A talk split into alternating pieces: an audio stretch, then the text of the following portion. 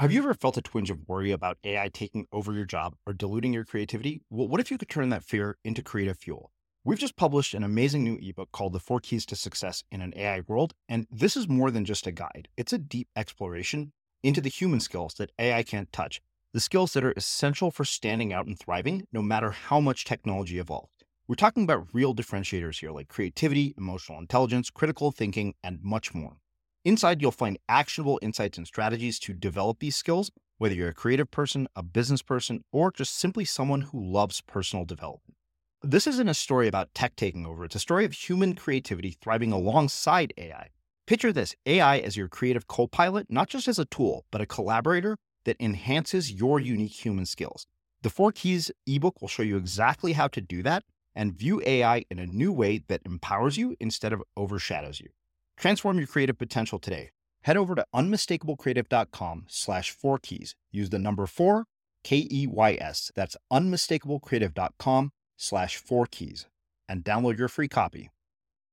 So if I have this fear again, we went we talked about fear of failure. If I have this fear of uh, stressful activities, of of anxiety, etc., then it's going to be de- debilitative. Like my hormonal profile will shift in a negative direction, right?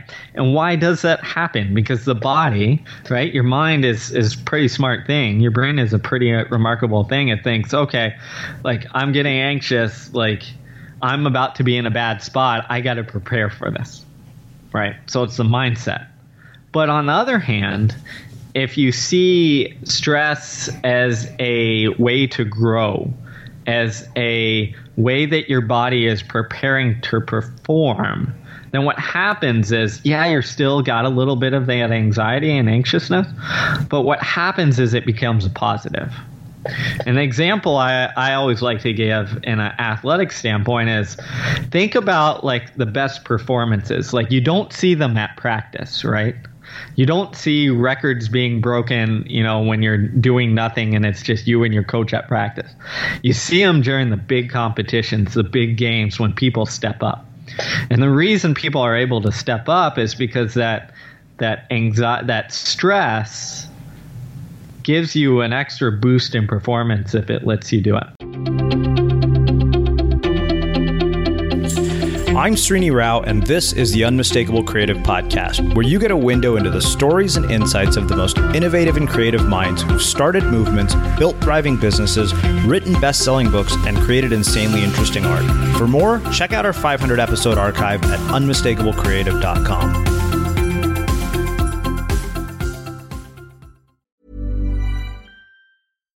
Deserves the best, and there's no better place to shop for Mother's Day than Whole Foods Market. They're your destination for unbeatable savings, from premium gifts to show-stopping flowers and irresistible desserts. Start by saving 33% with Prime on all body care and candles. Then get a 15-stem bunch of tulips for just $9.99 each with Prime. Round out Mom's menu with festive rosé, irresistible berry chantilly cake, and more special treats. Come celebrate Mother's Day at Whole Foods Market. A lot can happen in the next three years. Like a chatbot may be your new best friend. But what won't change? Needing health insurance. United Healthcare Tri Term Medical Plans are available for these changing times. Underwritten by Golden Rule Insurance Company, they offer budget friendly, flexible coverage for people who are in between jobs or missed open enrollment. The plans last nearly three years in some states, with access to a nationwide network of doctors and hospitals. So, for whatever tomorrow brings, United Healthcare Tri Term Medical Plans may be for you. Learn more at uh1.com. There's never been a faster or easier way to start your weight loss journey than with PlushCare. PlushCare accepts most insurance plans and gives you online access to board-certified physicians who can prescribe FDA-approved weight loss medications like Wegovy and Zepbound for those who qualify. Take charge of your health and speak with a board-certified physician about a weight loss plan that's right for you. Get started today at plushcare.com slash weight loss. That's plushcare.com slash weight loss. plushcare.com slash weight loss. Hey, it's Ryan Reynolds, and I'm here with Keith, co-star of my upcoming film, If, only in theaters May 17th. Do you want to tell people the big news? All right, I'll do it. Sign up now and you'll get unlimited for $15 a month in six months of Paramount Plus Essential Plan on us. Mintmobile.com slash switch. Upfront payment of $45 equivalent to $15 per month. Unlimited over 40 gigabytes per month. Face lower speeds. Videos at 480p. Active Mint customers by 531.24 get six months of Paramount Plus Essential Plan. Auto renews after six months. Offer ends May 31st, 2024. Separate Paramount Plus registration required. Terms and conditions apply if rated PG. Hey there, it's Michele Norris. I'm host of a podcast called Your Mama's Kitchen. When I travel, I'm usually looking for a way to find a taste of home when I'm not at home. And one of the things I love to do when I am at home is entertain. And Airbnb allows me to do that. When I was in California recently, I rented a house that had a great kitchen. And when we were sitting around the table, we're all thinking, we're in someone else's house. Someone could be in all of our homes as well. If you have a home, but you're not always at home, you have an Airbnb. Your home might be worth more than you think. Find out how much at airbnb.com/slash host.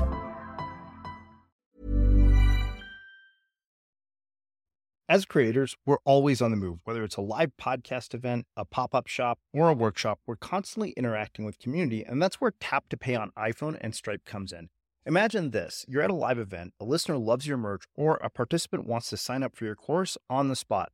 With Tap to Pay on iPhone and Stripe, you can accept their payments right there and then, right from your iPhone, so there's no extra hardware or no delays. Total game changer. It's not just for creators, any business owner can do this. It's about making transactions smoother and much more personal, growing your business in your way. We've been using Stripe for our products and courses for a long time, and now with Tap to Pay on iPhone, you can take your business to the next level too. So visit stripe.com slash tap iPhone to learn more. Remember, folks, with Tap to Pay on iPhone and Stripe, your business is always at your fingertips. Steve, welcome to the Unmistakable Creative. Thanks so much for taking the time to join us. Uh, thanks for having me. Yeah, so I came across your work by uh, way of Ryan Holiday's newsletter, who mentioned where he mentioned your book Peak Performance, and uh, as I was just saying before we hit record here, easily one of the best books on the subject of peak performance that I have come across uh, in all the time I've been doing this research about this subject. But before we get there, uh, I want to start by asking you what social group were you in, a part of in high school, and what impact did that end up having on your life? Oh man. Um, so as a, as a high school student, I was kind of a clueless uh, running nerd, and what I mean by that is my entire like high school career was was consumed by running. So I was on the cross country and track team, right? And anything outside of that that world just didn't exist. I mean, my my uh, dad's an orthodontist, my mom's a school teacher, um, so education was really big to them. I have an older brother who was one of the tops in his class in high school and college, so it was really pushed towards us. But if you ask them about me during that time period, it was it was all running, and everything else was just put to the wayside. Hmm. I mean, it was the kind of uh, example I like to use is I would go to bed at 9:30 or 10 o'clock at latest, regardless of what anything else was going on. Hmm. And the only reason was that is because I lived in Texas and we'd have practice at 6:30 or 7 in the morning for our runs because uh-huh. it's always hot here. So I was infamous as a senior in high school for as the kid who would leave like the homecoming dance or the prom uh, dance early at 10 o'clock or 9.30 because it was up oh, steve has to go. And everybody just kind of knew that and accepted that and probably thought it was really weird um, obviously. But at that time it was just completely normal to me. Mm-hmm. So walk me through kind of um, from there to sort of what else happened after that, uh, because I know it, it, was a really informative part of your life and, and kind of led you down this path of studying peak performance. Yeah, definitely. So I, I guess the uh, the long long story is kind of this: is I was a I was a high school running phenom. So when I entered uh, entered high school and joined the cross country and track team, I was a soccer player before that, um, but I really took off my freshman year and ran one of the uh, top times in the nation in the mile for for a freshman that year. And I remember my high school coach pulling me aside and said, "Steve, like you can be great at this, but to be great at this, like you have to choose. You need to stop soccer. You need to like stop doing the other stuff, and you just need to go go all in essentially on on this.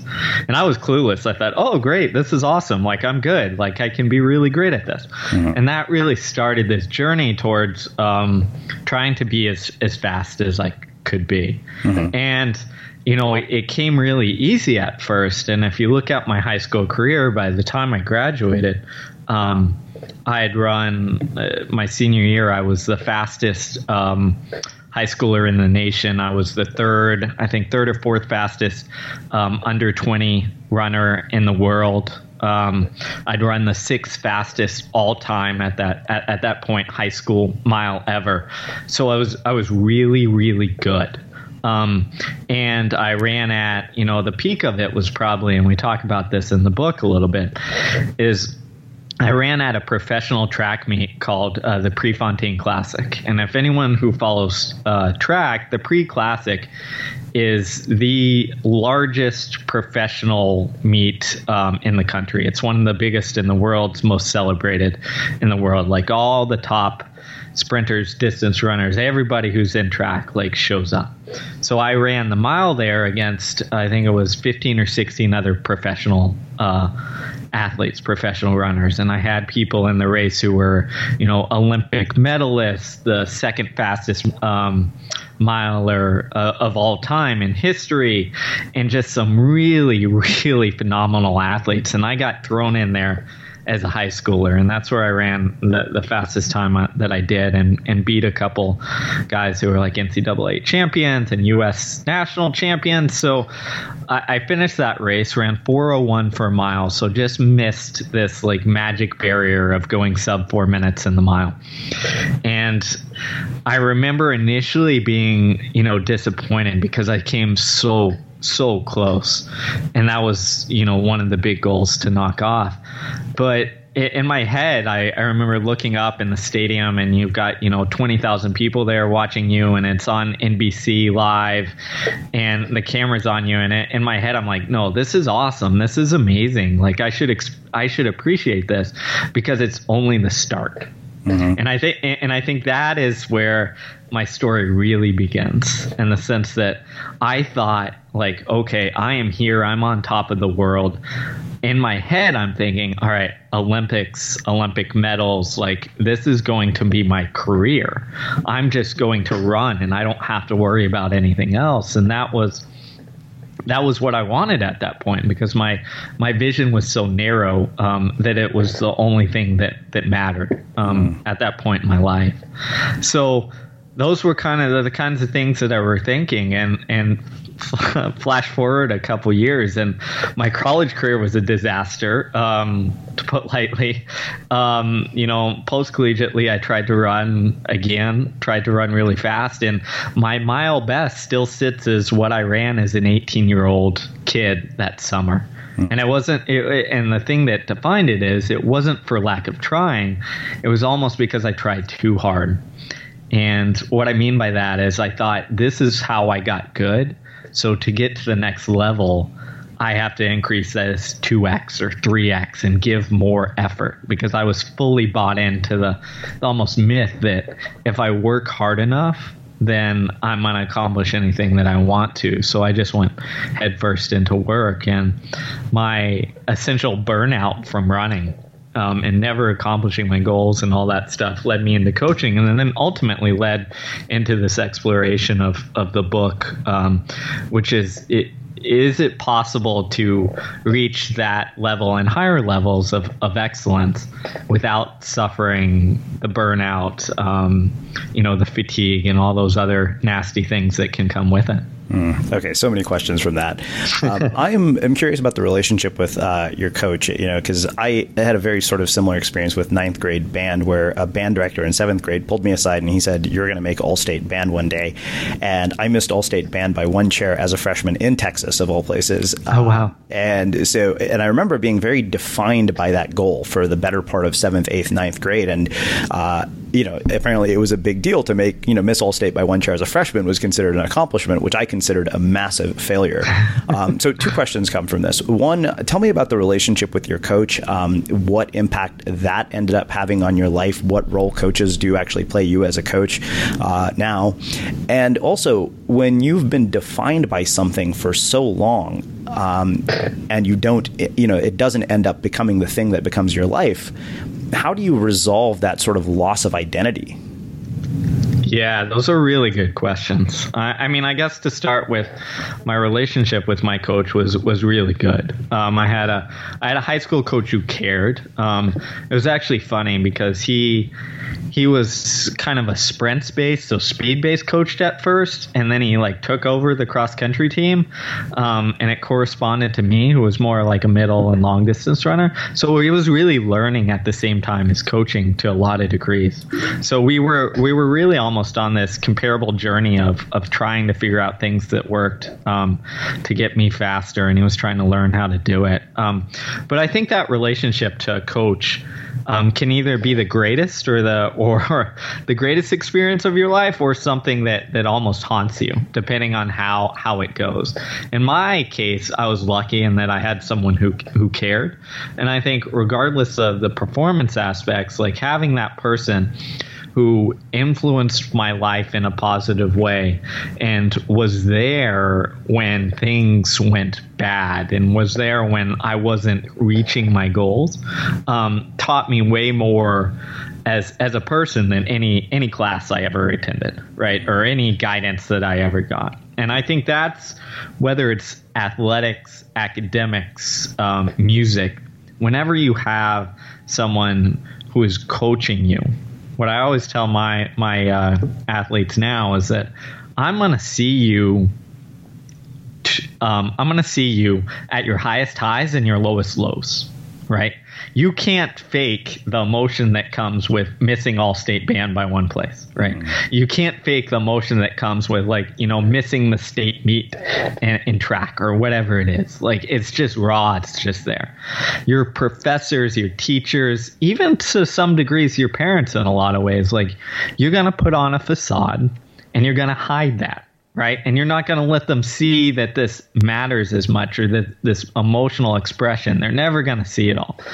But in an aspect where you're you're getting to see as a coach all these raw experiences, it gives this great responsibility to um, channel that and to make sure that athletes learn um, from these experiences. So I think in a lot of ways, what again, regardless of what it is you're coaching or teaching, is your responsibility is greater than than almost anyone in terms of uh, a kid's development. So I, I, think that's on the coaching side. And then the other question you asked there is on the loss of identity. And I think this is a subject that isn't covered enough. So no one really talks about what happens after your sport is done or what happens after you were, you know, all state band and then you go off to college and you're no longer able to play that instrument. Or what happens when, you know, your identity identity gets taken away.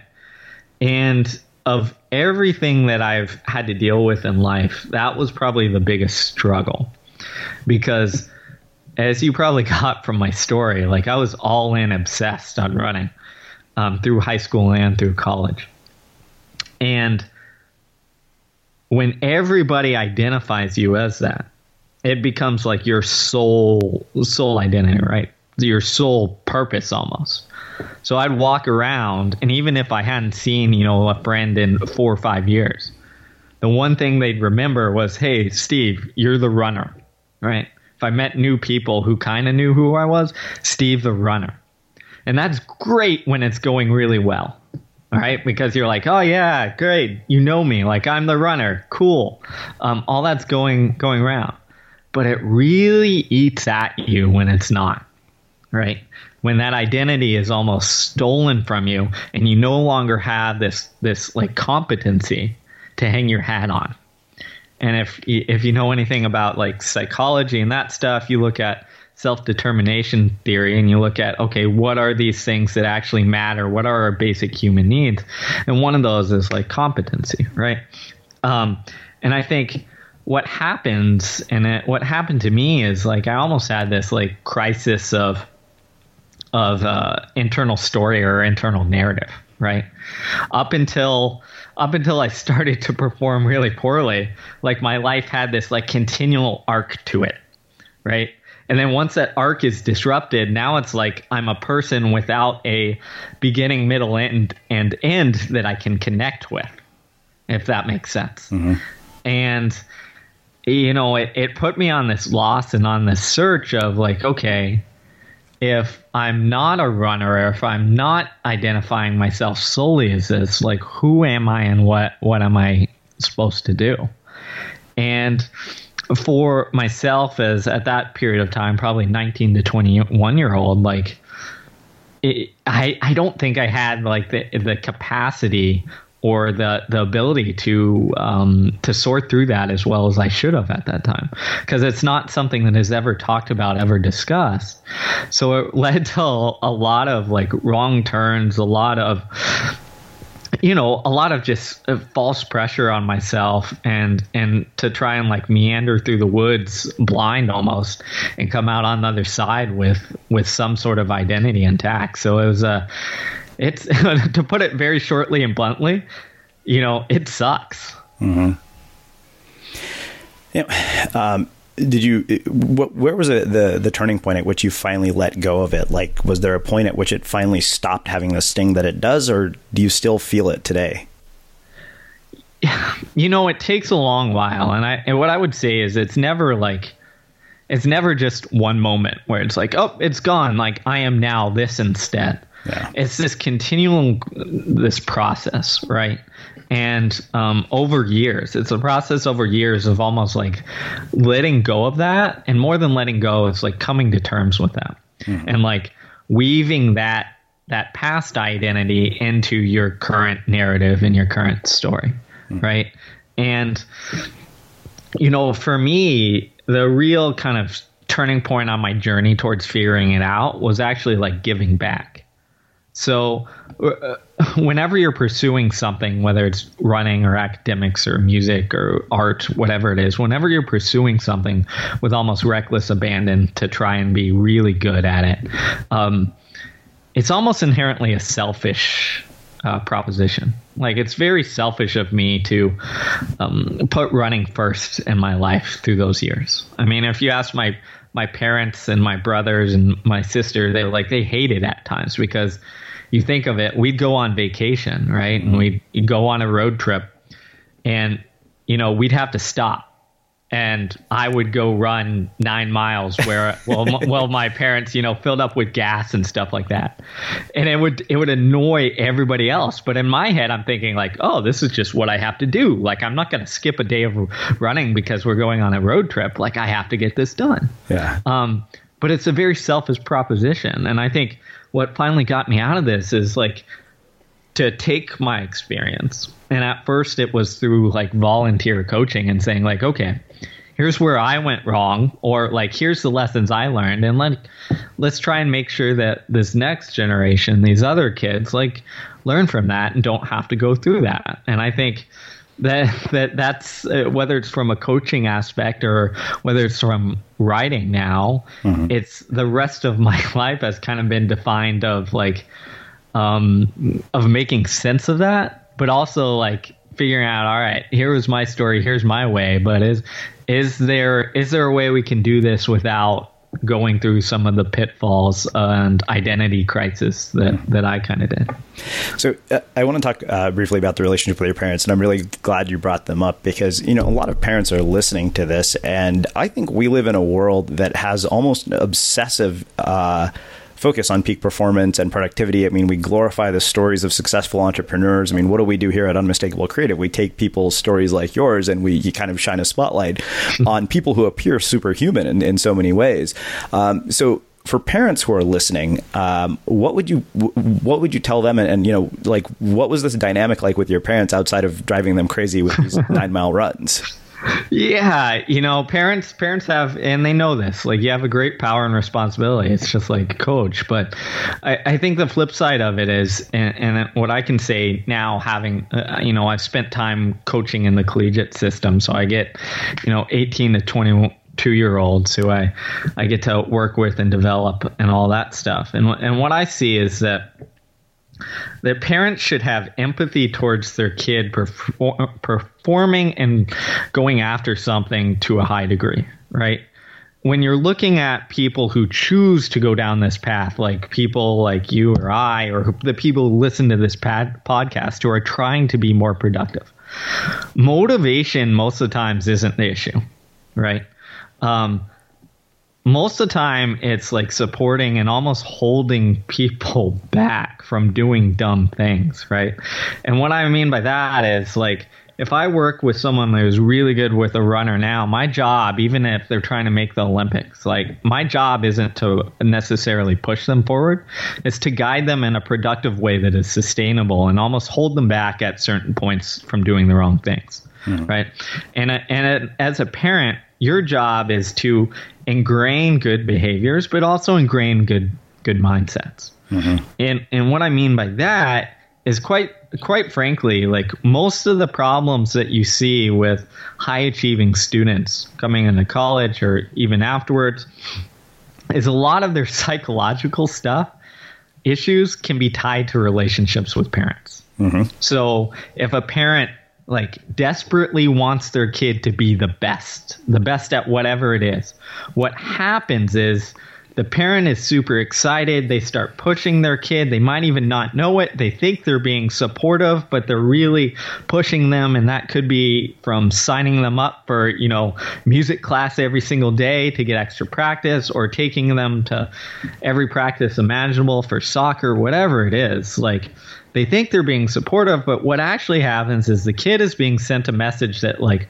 oh, my parent values this they're invested in this. And if I let them down, I'm going to feel really, really bad. Right.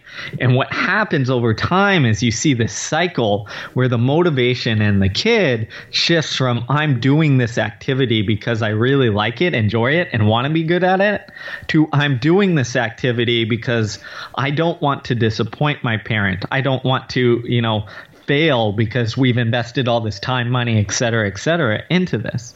And once you get into that fear of failure um, mindset, it just it, it's it's a bad place to be.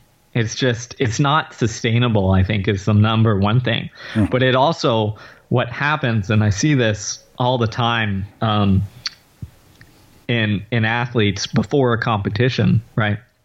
So if you're lining up to do a race, you can tell the ones who well they're nervous because everyone's nervous they're excited because they're getting an opportunity to do something that they enjoy to do right they enjoy competing so they're doing that and then you can see the other ones who are nervous as well but they're nervous because their parent is sitting in the stands and they're afraid that if they perform poorly that their parent is going to be disappointed and then what happens is they just get scared and frightened every time they, they enter a competition space because it becomes like, oh, what if I disappoint now?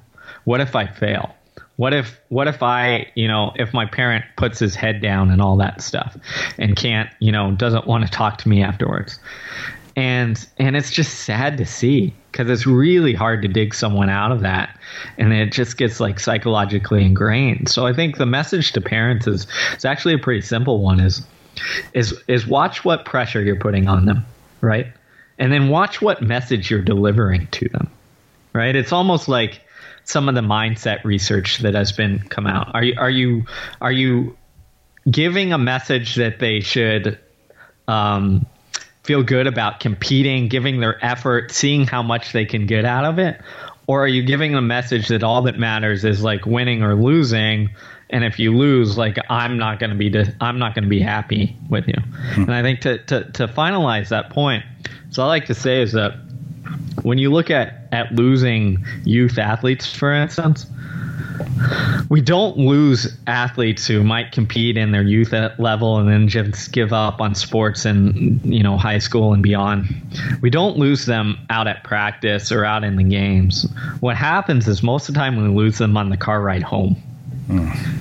So it's the parent who you know thinks he's doing a good job by saying like, "Oh, you know, hey, hey Jimmy, like you should have done this, this, this and this and this."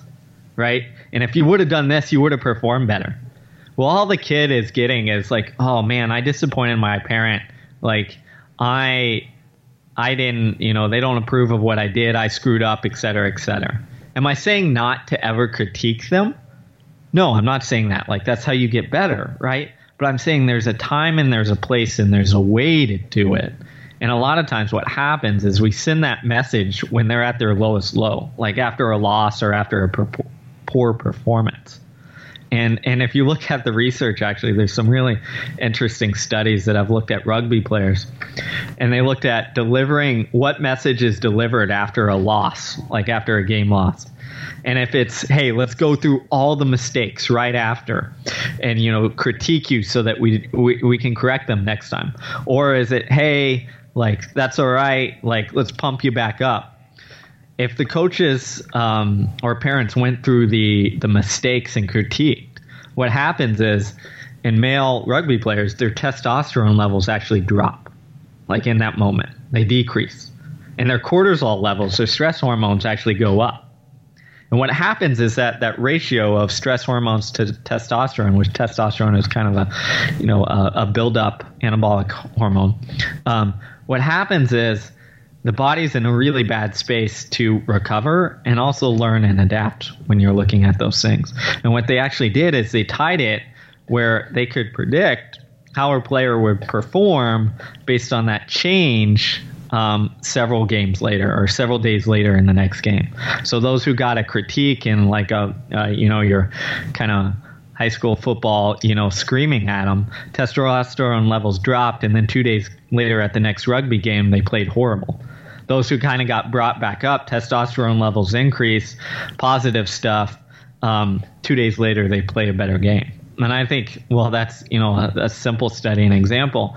I think the same thing holds true with you know parents talking to their kids and, and what message they send. Planning for your next trip? Elevate your travel style with Quince. Quince has all the jet-setting essentials you'll want for your next getaway, like European linen premium luggage options, buttery soft Italian leather bags, and so much more. And it's all priced at 50 to 80% less than similar brands. Plus, Quince only works with factories that use safe and ethical manufacturing practices. Pack your bags with high-quality essentials you'll be wearing for vacations to come with Quince. Go to quince.com/trip for free shipping and 365-day returns. I'm Sandra, and I'm just the professional your small business was looking for. But you didn't hire me because you didn't use LinkedIn Jobs. LinkedIn has professionals you can't find anywhere else, including those who aren't actively looking for a new job but might be open to the perfect role, like me. In a given month, over 70% of LinkedIn users don't visit other leading job sites. So if you're not looking on LinkedIn, you'll miss out on great candidates like Sandra. Start hiring professionals like a professional. Post your free job on linkedin.com/people today.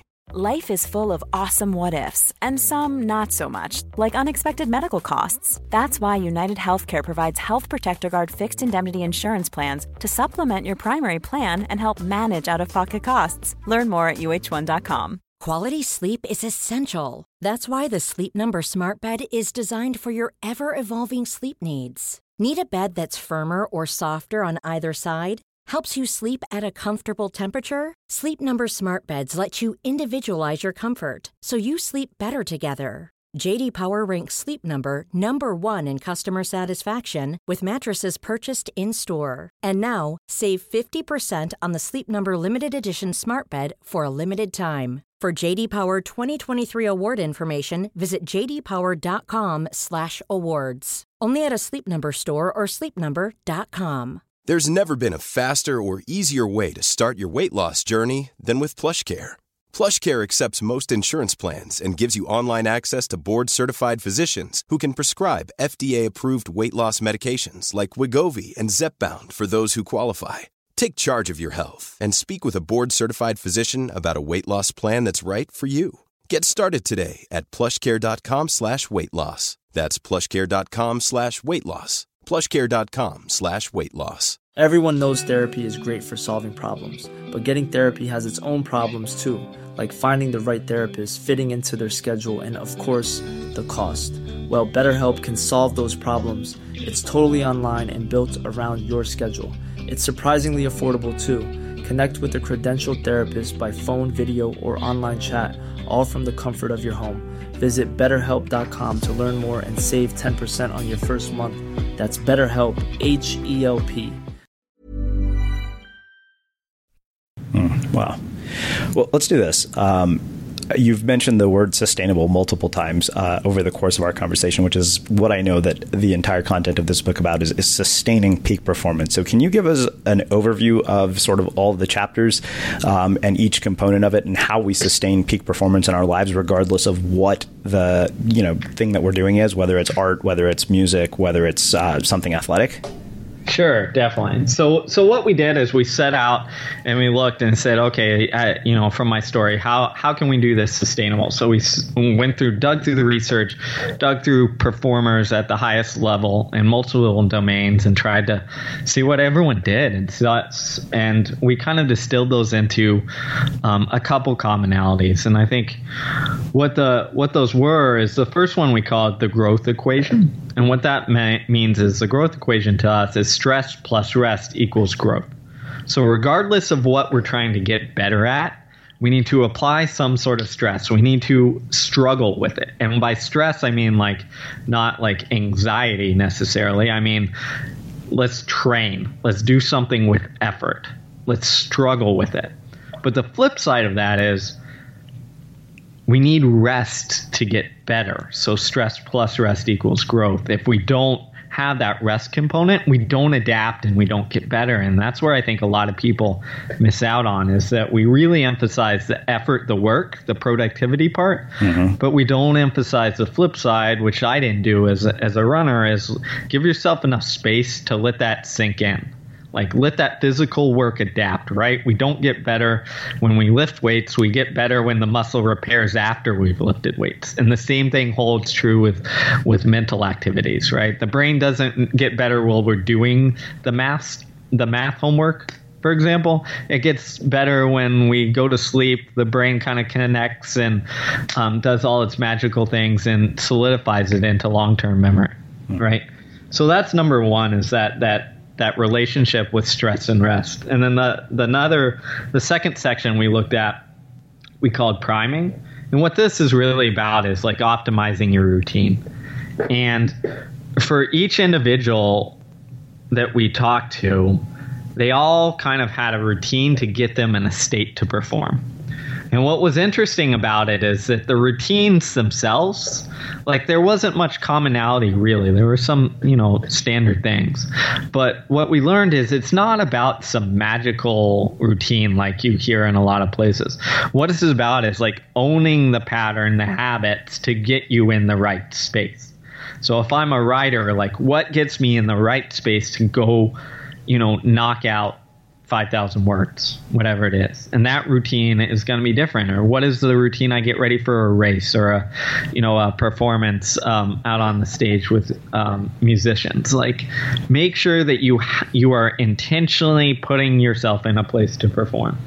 And then the last part, which was one of the most interesting, is that um, all almost all great performers we talk to, all the research pouring into, to really get the most out of yourself, you have to have a purpose.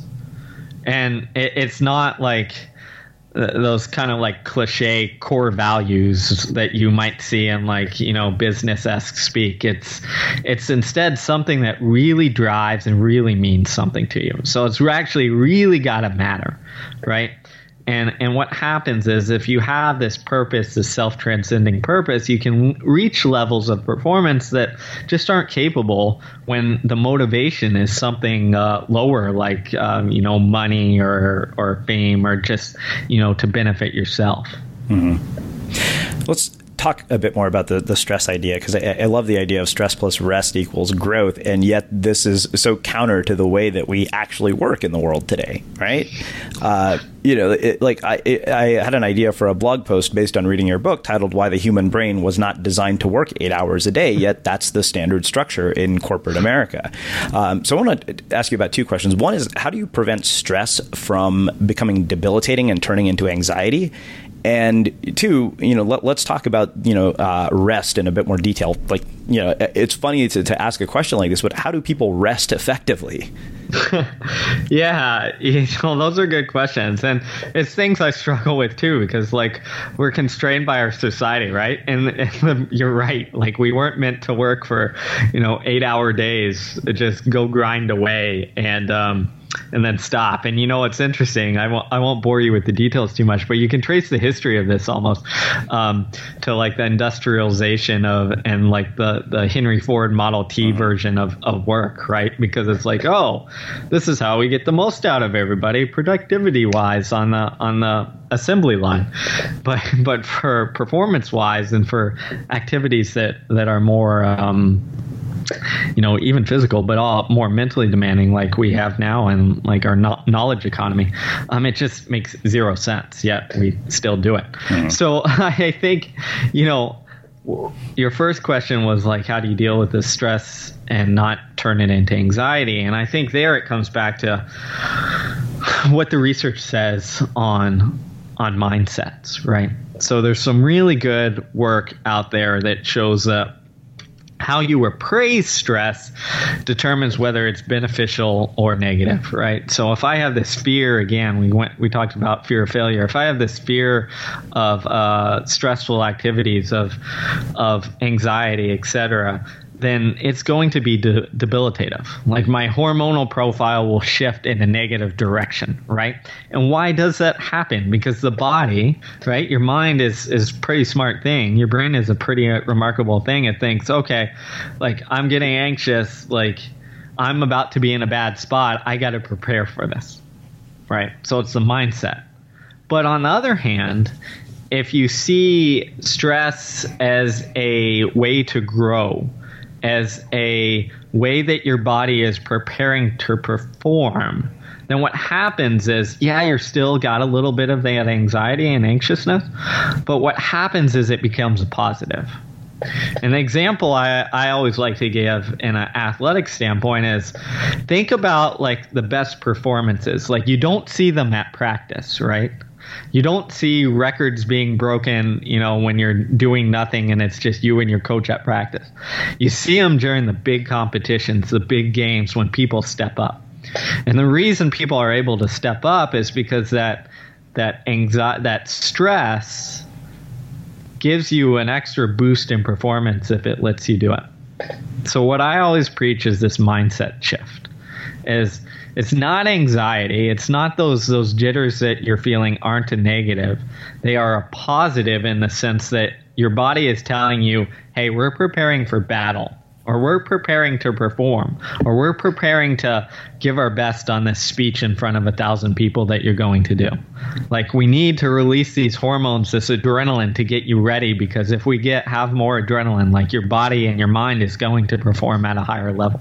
It's almost like our own little uh, our body's almost giving us our own little shot of of coffee beforehand, like shot of espresso, right? It's saying like, all right, this might feel, make you feel a little jittery, but it's going to help you stay awake and, and focused and, and ready to go. So take your shot of espresso, and that's what our body is is doing on a chemical standpoint. So it's really about that mindset.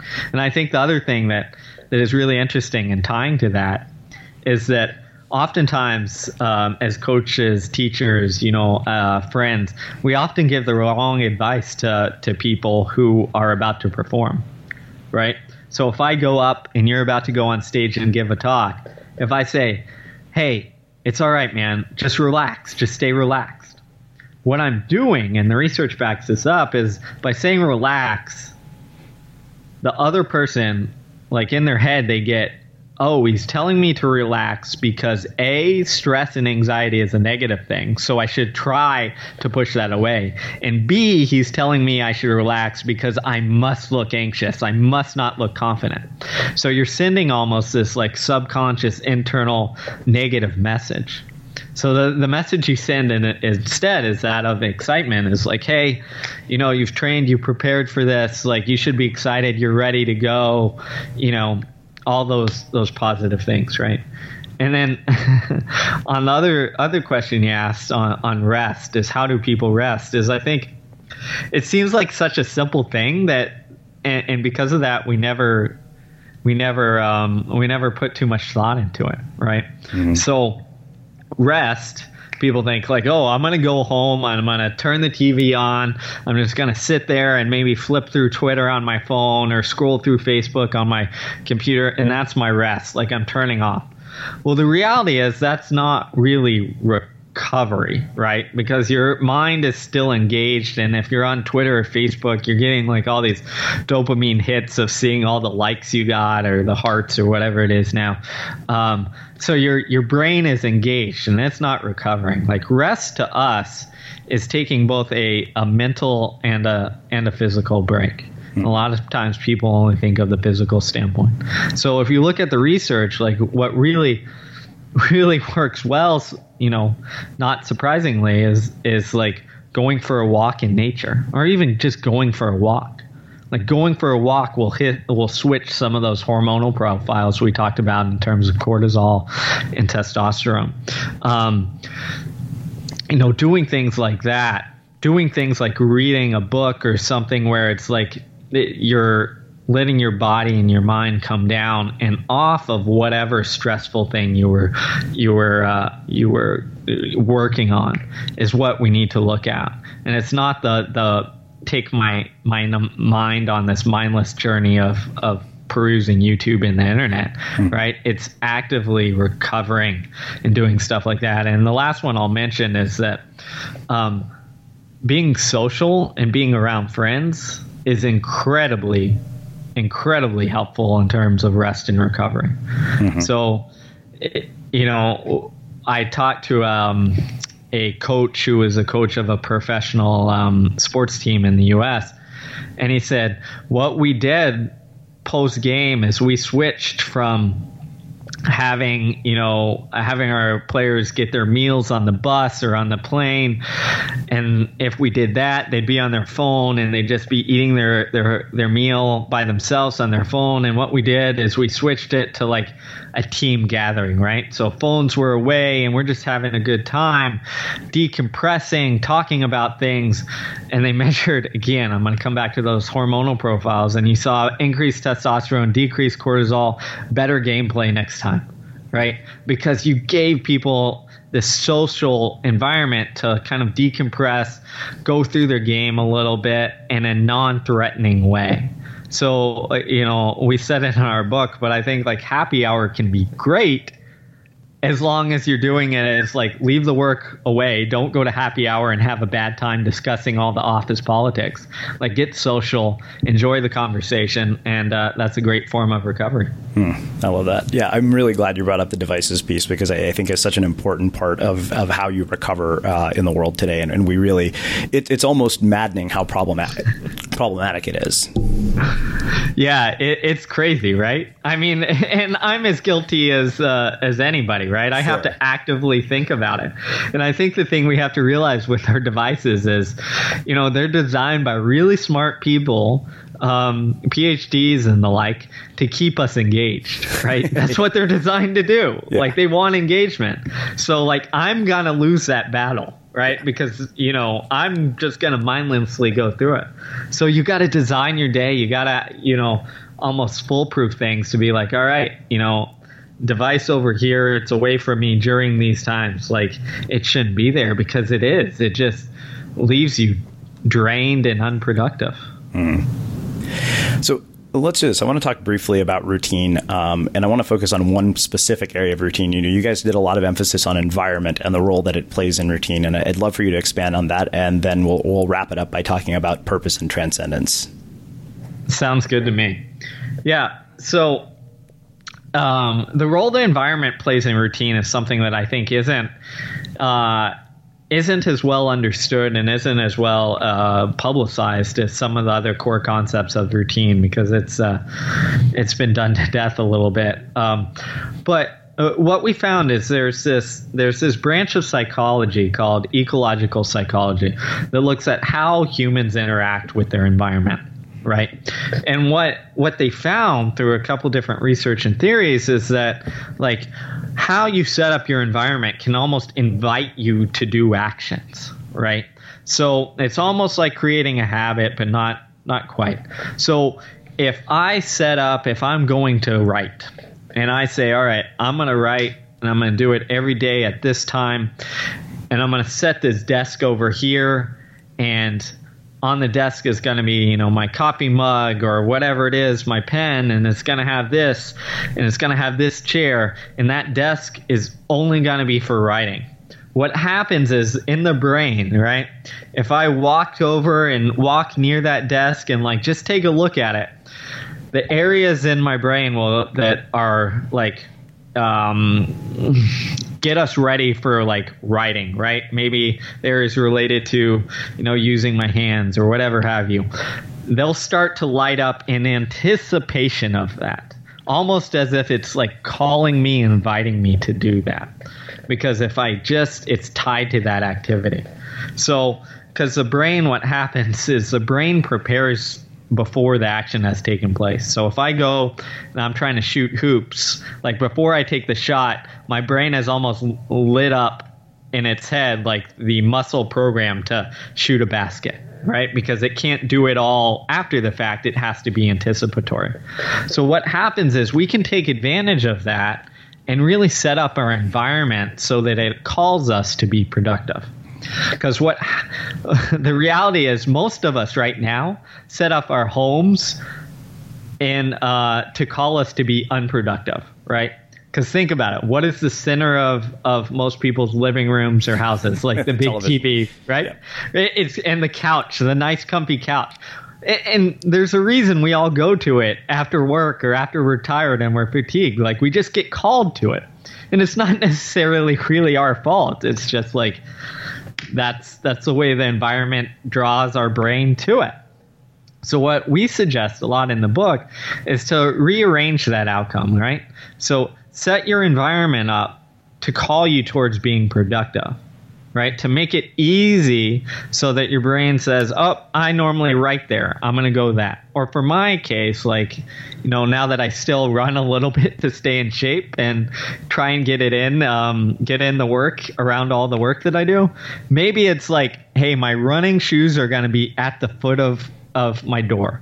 Or in other cases, if I know I want to exercise when I come home, what I do is I put my shoes and you know my um, exercise clothes, whatever it is, um, in the passenger seat of my car, so that when I get in work, I'm like, oh man, I should really go to the park and go for a run or go to a gym right and and get some sort of workout in. I'm rigging my environment to work for me not against me and i think that's that's one of the biggest lessons that we can take away. Hmm. well let's wrap it up by talking about this idea of purpose and transcendence. You know i mean i think we talk a lot about that and it's kind of a, a nebulous concept and I, you know i always wonder like how do you find this? I, I, to me it's one of those things i feel that i found through years of trial and error. There wasn't some sort of hey here's the formula for finding your purpose yeah. You know, everybody wants like the one answer, right? Yeah. And, and it's funny. I was talking um, talking to a, actually a cu- couple athletes I, I uh, coached earlier in the day, and they were talking about like love and, and passion in terms of like, oh, is there one love for everyone? Is there one passion for everyone? And I think the same thing can be said about like purpose. Is there like one purpose, and we're on this myth, uh, mythical journey to go find what it is is our purpose in life? And I think when we look at it in that sense, what happens is we're we're kind of limiting ourselves, and instead we should take a mindset of of like, all right, purpose comes from a good fit and an ability to develop it, right? And how am I going to find that? Then I have to explore my interests. And there might be things that, like, oh, this is really interesting to me. And it might never be like a passion. But if I explore enough interests, like, eventually I'm going to get to something that I am going to be passionate about, and then I can develop into um, a greater and greater passion. And I think the same goes to when you're looking at purpose. And, and the way we kind of delineated it in the book is to really sit down and go through an exercise of deciding what actually matters to you, right? What are the core things that that that means something in life that I seem to care about? What are the things that really interest me that you know I would do in my off time, I would do for free, et cetera, et cetera. What are those things that I'm really drawn to, and then really have a, a kind of evaluation, um, almost like dig and, and excavate why these things matter to you and and in the book we kind of go through this process a little bit more of like developing a purpose statement and all those things to remind you. But i, I think the simplistic version of it is like you got to find something that when the going gets tough, when you're really fatigued, when you know you don't want to uh, do the overtime at work, and you really just want to go home and quit, it's something that you can turn to that says, "Man, this this is why I'm doing this. I mean, this is what it is." You know, we talked to a this was we mentioned him in the book, but not in this this uh, this realm. We talked to a drummer named Matt Billingsley, who's been a drummer, uh, a professional drummer for some of the uh, the biggest acts, music acts in the industry. And I was sitting there talking to him, and I said, "Hey, like when you're in the middle of a drum set and you're playing in front of fifty thousand people." And what happens is like you screw up right? You miss you miss a hit miss a beat whatever it is. Like how do you get how do you get re-engaged? Or maybe you're really tired and you just keep missing things and like you're just thinking like ah, i'm i'm not going to get through this set. Like how do you make it through? And he says well now it's pretty simple. Like i sit there and say all right why am i doing this? My kids like my kids is my purpose at this point. Like I am doing this to provide for them in that in a financial sense, but also to set this example of like, hey, if you want to be good at things, if you want to, you know, reach your goals, like you can do it. And really turn to that thing that matters. And for him, it was his children, and for others, it, it can be other other things, right? Mm. Um, so it's really about finding that thing that you can turn to in in uh, the downtimes. Yeah. Wow. Uh, well, this has been amazing. Uh, really, I mean, you've packed it with a ton of valuable insight. So I have one final question for you, which is how we finish all of our interviews at Unmistakable Creative. What do you think it is that makes somebody or something unmistakable? oh, that's you know, I knew this question was coming, and I still don't have a good answer. Uh, I would say I would say it's it's a couple things. I, I think unmistakable people, uh, people who have that quality, is they have a curiosity about themselves to push further, to understand deeper.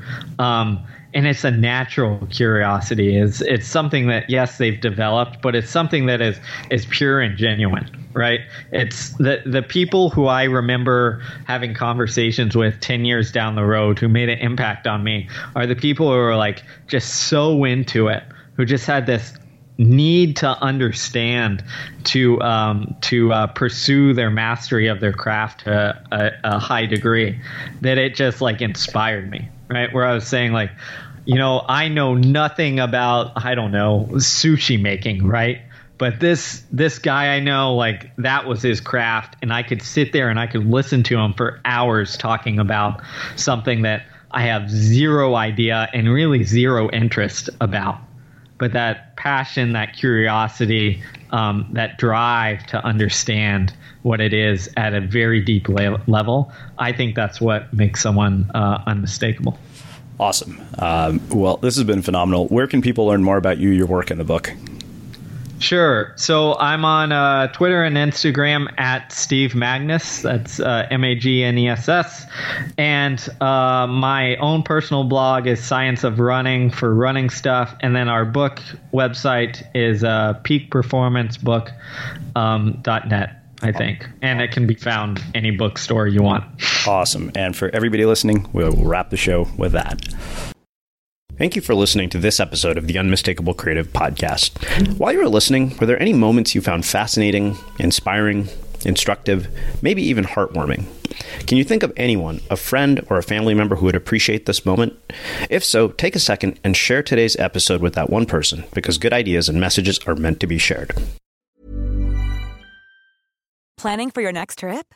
Elevate your travel style with Quince. Quince has all the jet setting essentials you'll want for your next getaway, like European linen, premium luggage options, buttery soft Italian leather bags, and so much more. And is all priced at 50 to 80% less than similar brands.